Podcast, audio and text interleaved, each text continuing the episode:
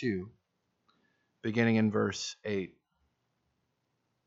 See to it that no one takes you captive by philosophy and empty deceit, according to human tradition, according to the elemental spirits of the world, and not according to Christ. For in him, in Christ, the whole fullness of deity dwells bodily. And you have been filled in him, who is the head of all rule and authority. In him also you were circumcised with a circumcision made without hands, by putting off the body of the flesh, by the circumcision of Christ, having been buried with him in baptism, in which you were also raised with him through faith in the powerful working of God who raised him from the dead. And you who were dead in your trespasses and the uncircumcision of your flesh, God made alive together with him, having forgiven us all our trespasses by canceling the record of debt that stood against us with its legal demands. This he set aside, nailing it to the cross. He disarmed the rulers and authorities and put them to open shame by triumphing triumphing over them in him. Let's pray. Father, now bless these few moments. Uh, Lord, we, we heard this morning uh, about the day of the Lord, and we know that day is coming. Uh, Father, we know that as your people we should rejoice in that, but we also know that as your people uh, we should be uh, making ourselves ready for that day. So we pray that these few moments would be used to that end, that you would fit us, uh, not just for eternity, but Father, you would fit us for the day of the Lord that we know will come. For we ask this now in his name. Amen. When our kids were young, we read one chapter of the Chronicles of Narnia every night at bedtime. And because we have two very different children, we had to do two very different kinds of reading. We almost would have to tie Gabrielle to her bed. She did not want to miss anything. And so when you read Gabrielle, the Chronicles of Narnia, you read to her in a voice like this that was slow and soothing because we wanted her to chill out, possibly go to sleep before we turned 50. Nathaniel, though, Nathaniel was the kid, the minute you put him in bed and gave him his pacifier, he was like, okay, I'm out. So when you read the books for Nathaniel, you kind of had to do a bit of actors theater and do the voices and do anything to try to keep the boy awake. Well, all of that means that over the course of their growing up, Amy and I have read through all seven of the books, and we did so multiple times. And when you read them out loud and when you read them over and over, you develop favorites. And it was very interesting to me to see how my favorite book changed from when I was a boy. If you'd asked me to rate them when I was a boy, I would have told you The Last Battle was my least favorite.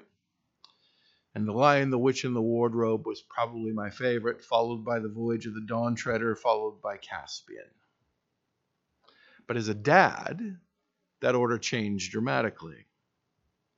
Now, my favorite of the Narnia books became The Horse and His Boy, followed by The Magician's Nephew, followed by The Silver Chair. Now, if you know about Narnia, then you know that The Magician's Nephew is Lewis' creation account. But The Horse and His Boy is something entirely different. It's one of the Narnia books that occurs almost entirely outside of Narnia. And the main characters, namely the Pevensie children, Peter, Susan, Edmund, and Lucy, they're not children anymore, and they're not even the main characters in the book. They're young adults as the royal court of Narnia. The reason, though, I love The Horse and His Boy is it's a story of God's providence. We see Aslan's hand at work in the life of a boy who thinks his name is Shasta, the son of a fisherman in Calormen. In reality, though, he's not Shasta, the son of a fisherman. No, the truth is he's the he's Crown Prince Cor of Archenland. And how he makes that discovery, with the help of Aravis, a young noblewoman, and two talking Narnian horses, is the plot of this amazing and wonderful story. If you've not read it, I would commend it to you.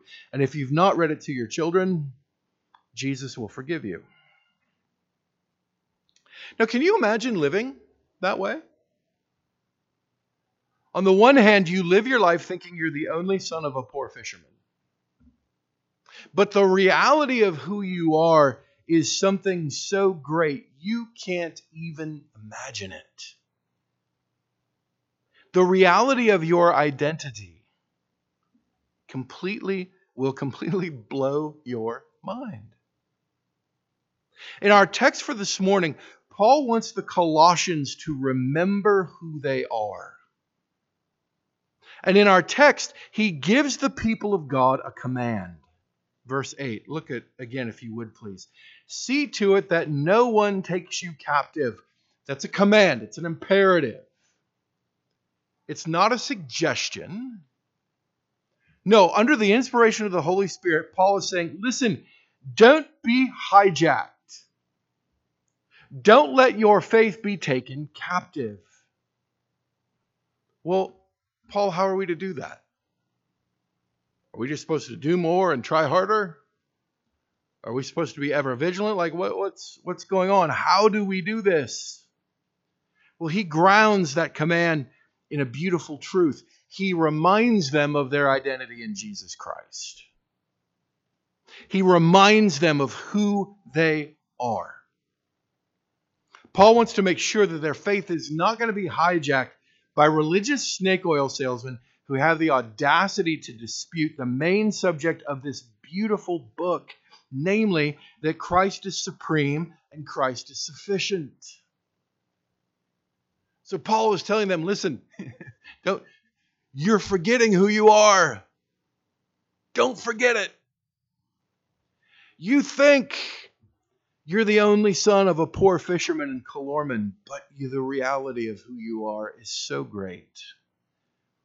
You can't hardly even imagine it.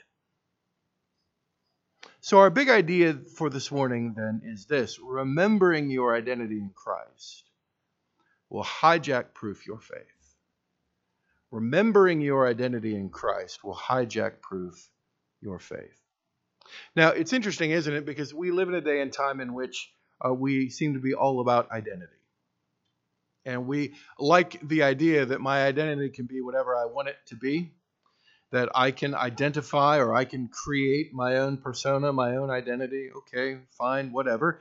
But Paul is reminding us here of a wonderful truth that isn't just so that our faith won't get hijacked, but friends, let's understand there's also a sense in which this truth constrains us. Here's what I mean by that if I am in Christ, then the Bible defines my identity, not me, not the culture, not my family of origin, not my parents, not my spouse, not my work,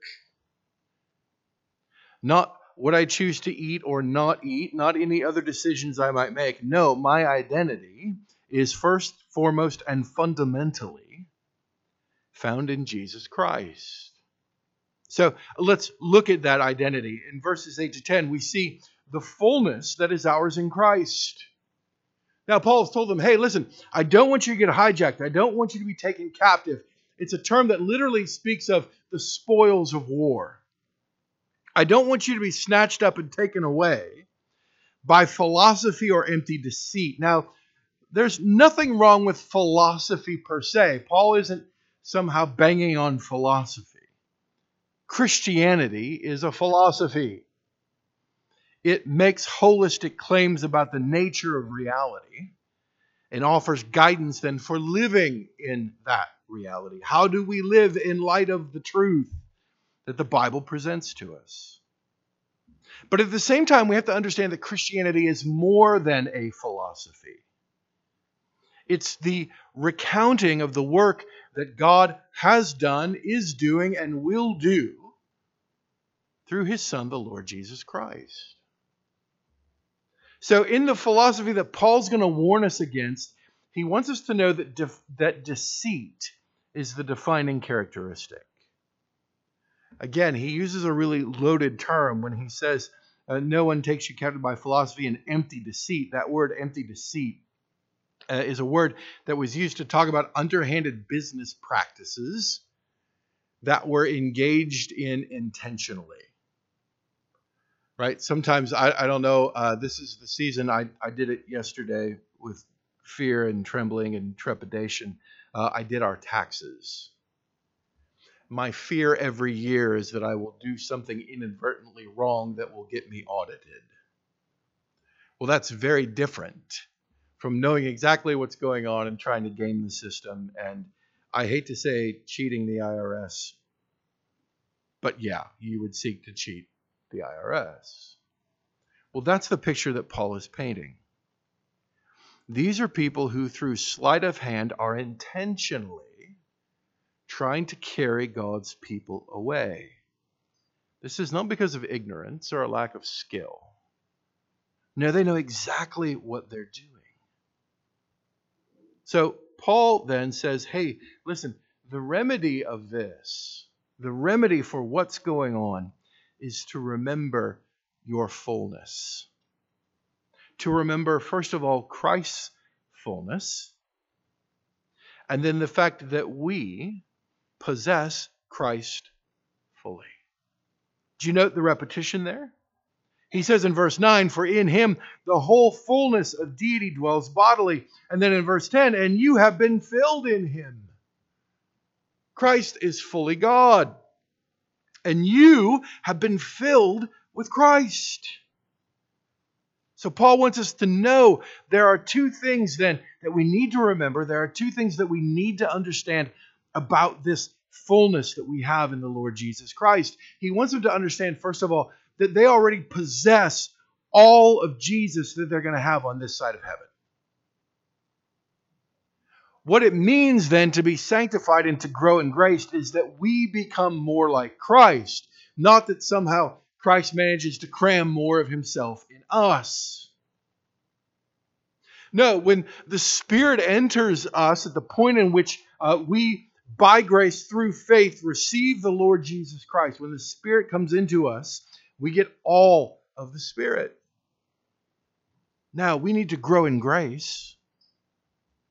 Sometimes uh, folks will put it this way uh, We possess all of Jesus that we're going to have, but that doesn't always necessarily mean that Jesus possesses all of us.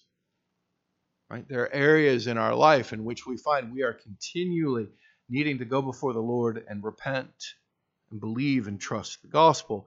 There are a myriad of ways in which we uh, need to be transformed to look more and more like Jesus Christ.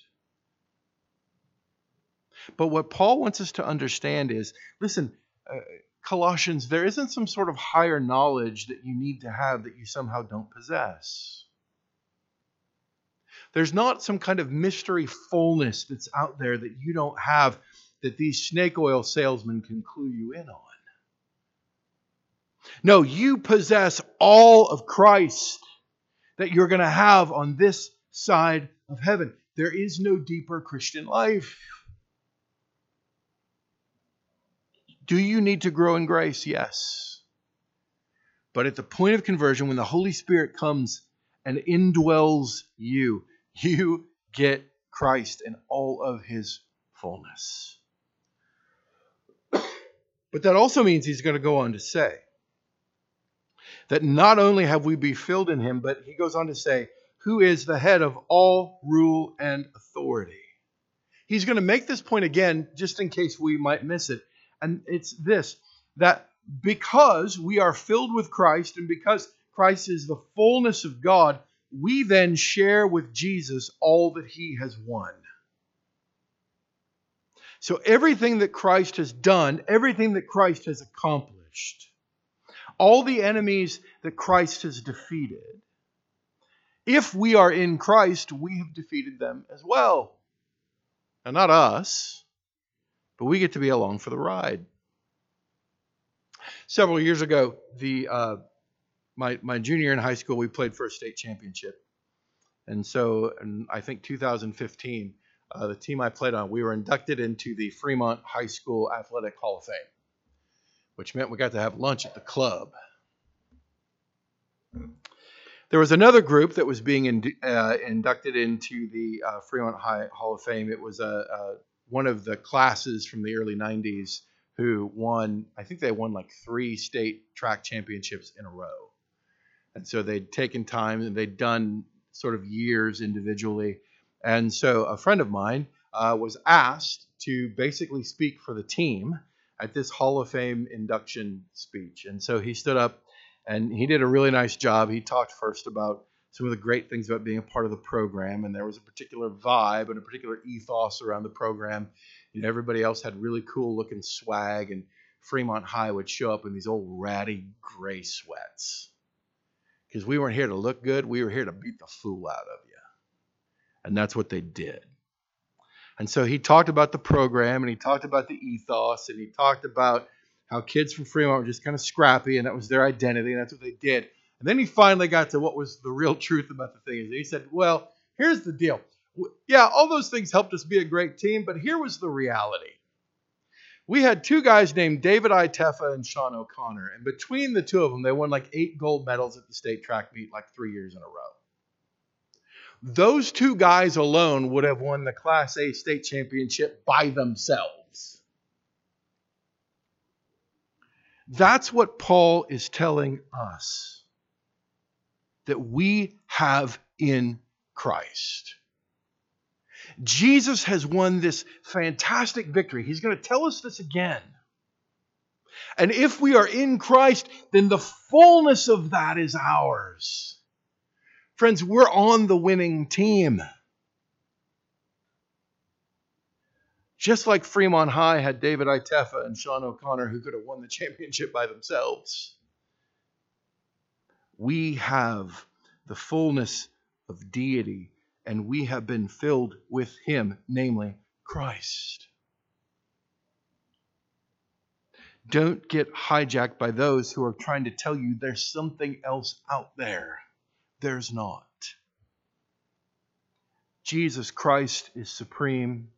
Jesus Christ is sufficient, and you have fullness in Christ. Secondly, he wants them to understand their fellowship with Christ. Now, again, to their credit, the false teachers were at least saying, hey, let's talk about your relationship with Jesus. Yeah, it's one thing to go, hey, listen, all the fullness of God dwells in Jesus, and Jesus dwells in me, and that's great. But they're saying, whoa, whoa, but don't you understand? There's there's a relational component to this. Yes, Jesus has defeated sin and death and the devil. Yes, all the promises of God find their yes and amen in Jesus. But let's talk about how you relate to Him. And so they were promoting circumcision as a means, as a sign to say, Jesus, look at how serious I am in our relationship with you, in my relationship with you. I'm willing to undergo circumcision as a Gentile because it shows how deeply committed I am to walking with you.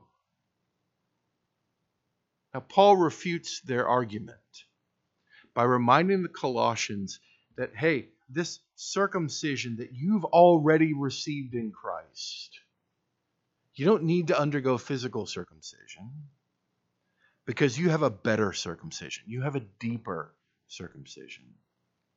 You have the circumcision that's promised in the new covenant. You have the circumcision that's spoken of in Jeremiah chapter 4, in which God promises that his people who have these hard hearts instead are going to have hearts that will be circumcised. The Apostle Paul picks up on that theme in Romans chapter 2 as he's speaking to the Jews. He says, Look, you want to claim it's great, we have the circumcision. Yes, you have circumcision of the flesh. But what really matters is a circumcised heart. So Paul tells the Corinthians, hey, if you want to talk about your relationship with Christ, if you want to talk about the fellowship that you have with Christ, and you want to point to circumcision, do you not understand verse 10? That uh, excuse me, verse 11, that you were circumcised in him with a circumcision made without hands. That Christ himself, the Spirit of Christ himself, has brought about this promised circumcision that's going to accompany the new covenant.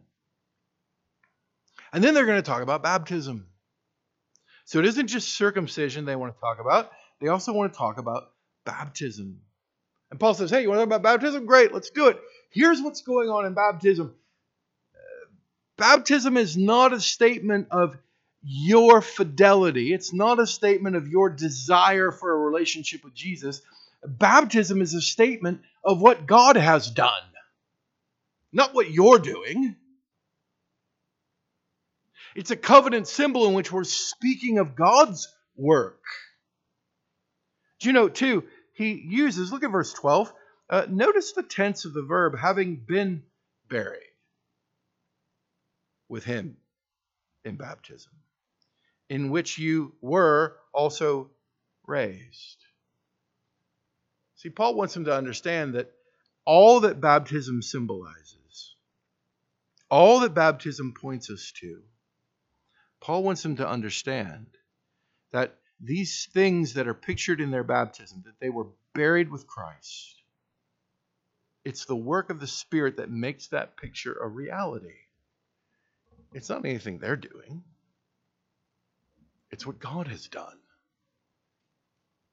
Friends, we're going to come to the table a little later this morning, and I'm really thankful that when I come to the table, the table is not a statement of my faith and my goodness and my desire to follow Jesus.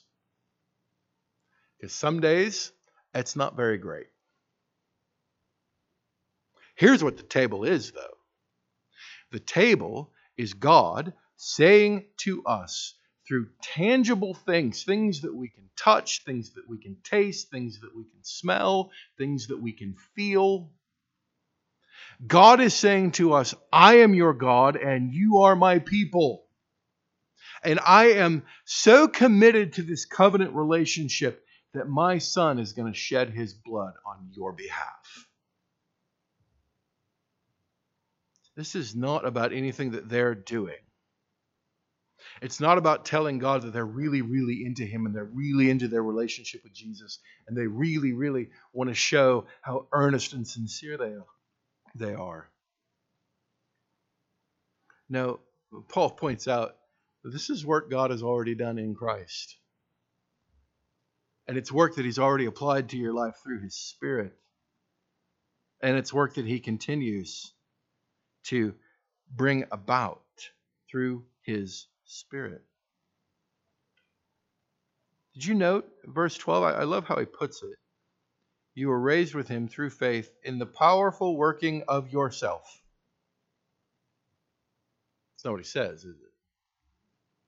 Who's working? What's it say? In the powerful working of God, who raised Christ from the dead. Friends, when we have fellowship with Christ, it means that in the same way God the Father worked to bring to new life God the Son, he will do the same for us. Our fellowship with Christ is not brought about by our own desire or our own uh, longing for a deeper relationship with God. Now, please understand, that's not a bad thing.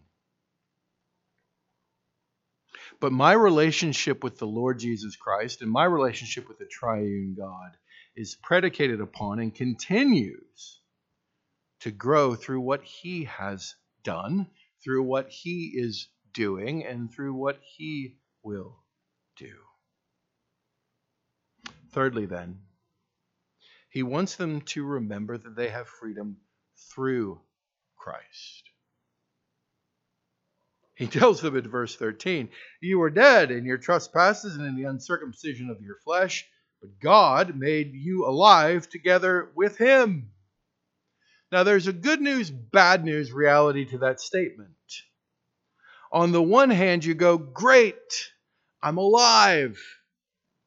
Here's the bad news you're guilty and deserving of death.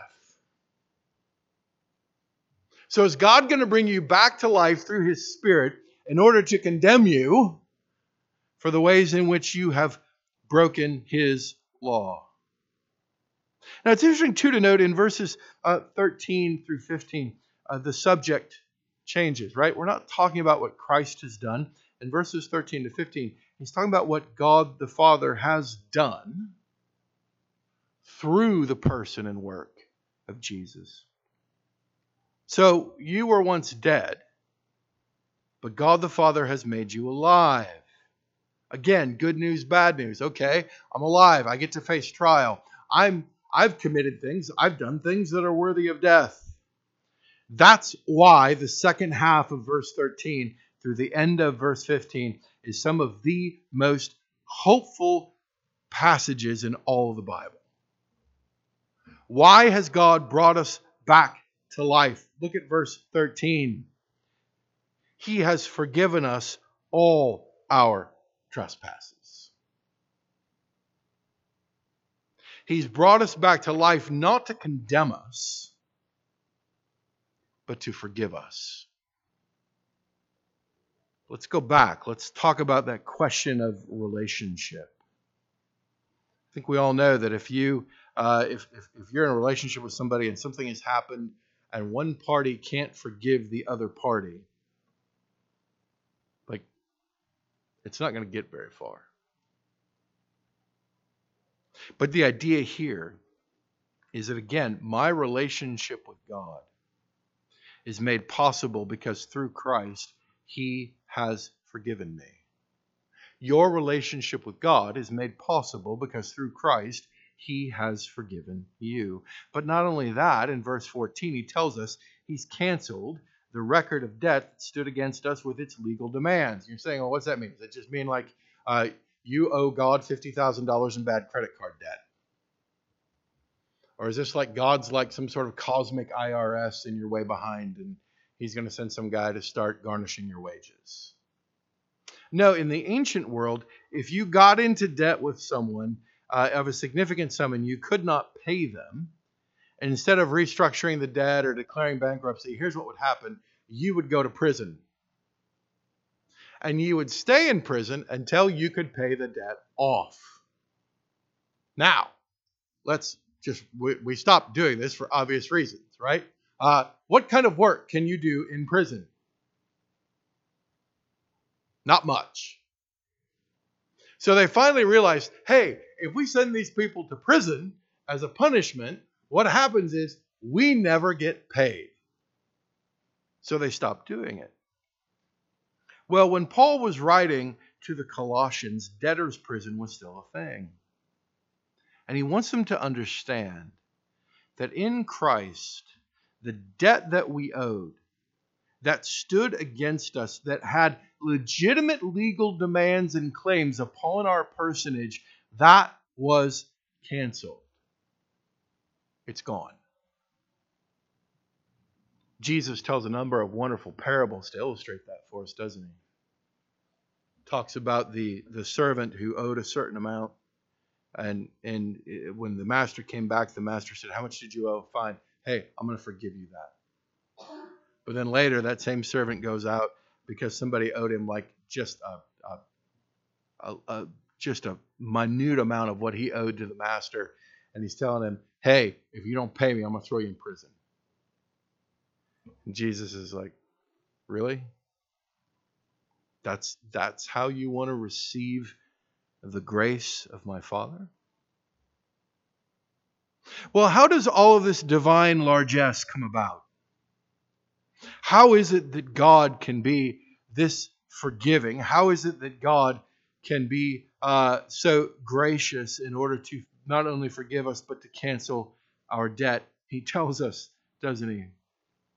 He, this he set aside, nailing it to the cross.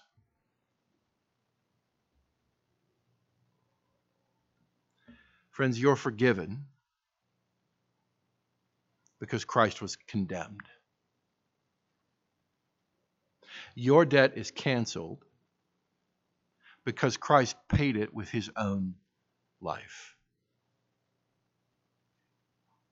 When we took Gabrielle back to school this year, we went uh, with her to her church. Uh, she attends uh, an Anglican church in uh, Jackson. It's called All Saints. But in typical uh, Christian college kid humor, they refer to it as all sinners. Uh, so she goes to All Sinners, technically All Saints, but uh, that's where she goes. And it was interesting. The week that we were there, they had the children come up for the children's sermon, and they were talking about different things that are going on in our life. And the uh, the person giving the children's sermon said, "Here's what I want to encourage you to do. Whenever you think about something that's that's sinful or something that's really discouraging, I want you to say, and I cast it to the cross. And I cast it to the cross. And then he took the whole congregation through it. And there was actually a liturgical reading, right? So all these fears I have, I cast them upon the cross. All the anxieties I have about family or work or uh, our, our setting as a nation, I cast them to the cross. And we went through, and for probably two minutes, we were casting those things upon the cross. Now, I know it sounds a little hokey, but you know what? It's a beautiful picture of what Paul is giving us. You need to be forgiven relationally. And legally, you're in a world of hurt. What did God do? He cast it upon the cross. It's been nailed there. It's been nailed to the cross, and I bear it no more. Bless the Lord, bless the Lord, O oh my soul. I love how Paul ends it. Okay, that's great. My relationship with God has been made right. I am relationally now in a place with my Creator that I have never been. But here's the problem I have other enemies, I have other adversaries. In fact, Abby read it for us in Genesis chapter 3. Adam and Eve had a wonderful relationship with God the Father. They walked with Him, they talked with Him, they hung out together in the garden. And yet, in the midst of that unspoiled, wonderful place, here comes the serpent. Here comes the adversary. Here comes the deceiver. And Eve was absolutely right when she said, The serpent deceived me. And God says, Listen, not only did Jesus Christ make my relationship with you as my creation good, but all of your enemies outside of me have also been defeated the great promise of Genesis chapter 3, verse 15, when he says to the serpent, You're going to bruise his head, you're going to bruise his heel, but he's going to crush your head. It's come true. All of our enemies have been defeated, as Paul is going to point out in that wonderful text that we'll probably look at this Easter Sunday in 1 Corinthians chapter 15. Where, O death, is your sting? Where, O death, is your victory? It's been swallowed up. Christ has defeated all of our enemies. He, had, he has disarmed the rulers and authorities and put them to open shame by triumphing over them in Christ. Friends, we get to remember that wonderful act of victory. We get to remember what it is that God did on our behalf in order to forgive us and to cancel our debt. We get to come to the table. And there we remember not only that Jesus Christ had his body broken and his blood shed, but there we also get to remember that there's coming, there's going to be another table. There's going to be a great feast. There's going to be a wedding feast. And then we will be like him, Paul tells us, for we will see him as he is. Remember who you are. Remember that your identity is not dictated by the culture or by your family. Your identity is not dictated to you by your own imagination or by your own sense of biological drives or longings or urgings. No, if you are here this morning and you are a Christian, your identity is in Christ. in whom the fullness of God was pleased to dwell, and with whom you have been filled. Let's pray. Father, thank you for this glorious truth. Lord, as we as we hear increasingly about uh, these contrasting and conflicting claims about identity that are being made in our culture, and as uh, socially conservative people who live in a largely red state, as we as, as there's this great temptation to get sucked into this kind of identity politics, Father, uh, help us always to remember that our chief and primary identity is that we are in Christ. We are sons of Adam and daughters of Eve, and so we are fearfully and wonderfully made, and we bear the image of our Creator. But we are also in Christ, which means we are a new creation. And that new creation is our fundamental identity. We thank you for what you have done for us in Christ. We thank you for what you are doing for us in Christ. And we bless you for what we know is yet to come. Not only through what Christ has done, but in the way that you showed your faithfulness to him. We know that you will be equally faithful to us. So we pray all these things now in Jesus' name. Amen.